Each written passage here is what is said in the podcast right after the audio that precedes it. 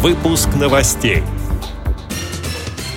Минтруда и соцзащиты РФ предлагает организовать отечественное производство товаров для людей с ограниченными возможностями здоровья. На сайте неинвалид.ру опубликована статья «Как найти работу инвалиду». Чувашская республиканская организация ВОЗ в рамках проекта «Лучи добра. Интеграция людей с инвалидностью по зрению в общество» провела обучающий семинар для добровольцев. Далее об этом подробнее в студии Наталья Гамаюнова. Здравствуйте. Здравствуйте.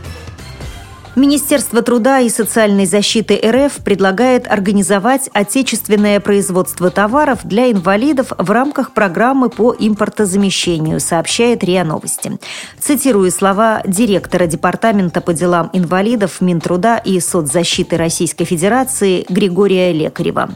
В настоящее время необходимо проанализировать рынок товаров, чтобы определить те из них, импорт которых можно заместить.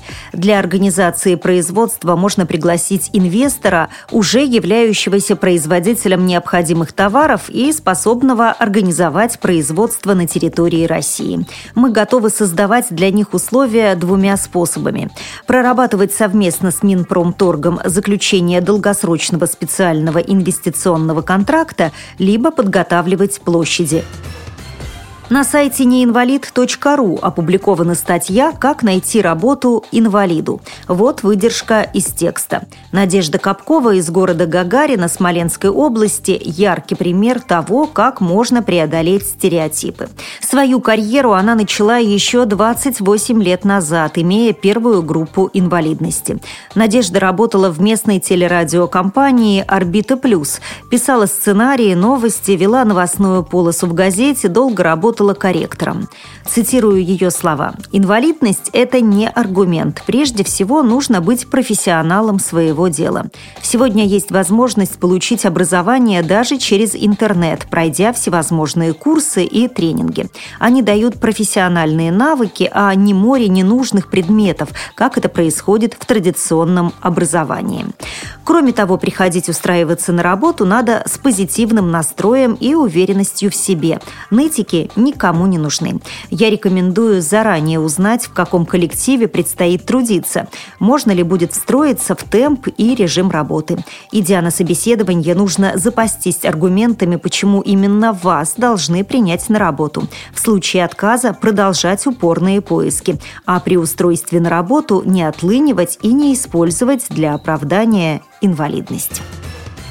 Чувашская республиканская организация ВОЗ в рамках проекта «Лучи добра. Интеграция людей с инвалидностью по зрению в общество» провела обучающий семинар для добровольцев.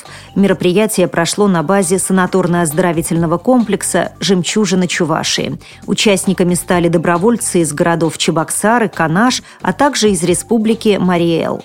На протяжении двух дней гости слушали лекции, участвовали в тренингах, учились писать концепции социальных проектов, разрабатывали идеи видеороликов, смотрели фильмы на тему доступной среды. Семинары провели главный редактор журнала «Диалог» Ирина Зарубина, заместитель начальника отдела по работе с молодежью КСРК ВОЗ Василий Дрожин и другие.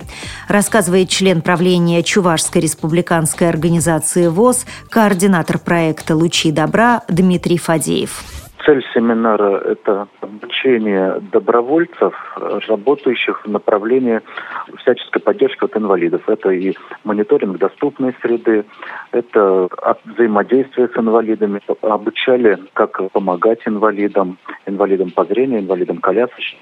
А также мы обучали как раз социальному проектированию, то есть готовили, по сути, из э, студентов, школьников, общественных добровольцев.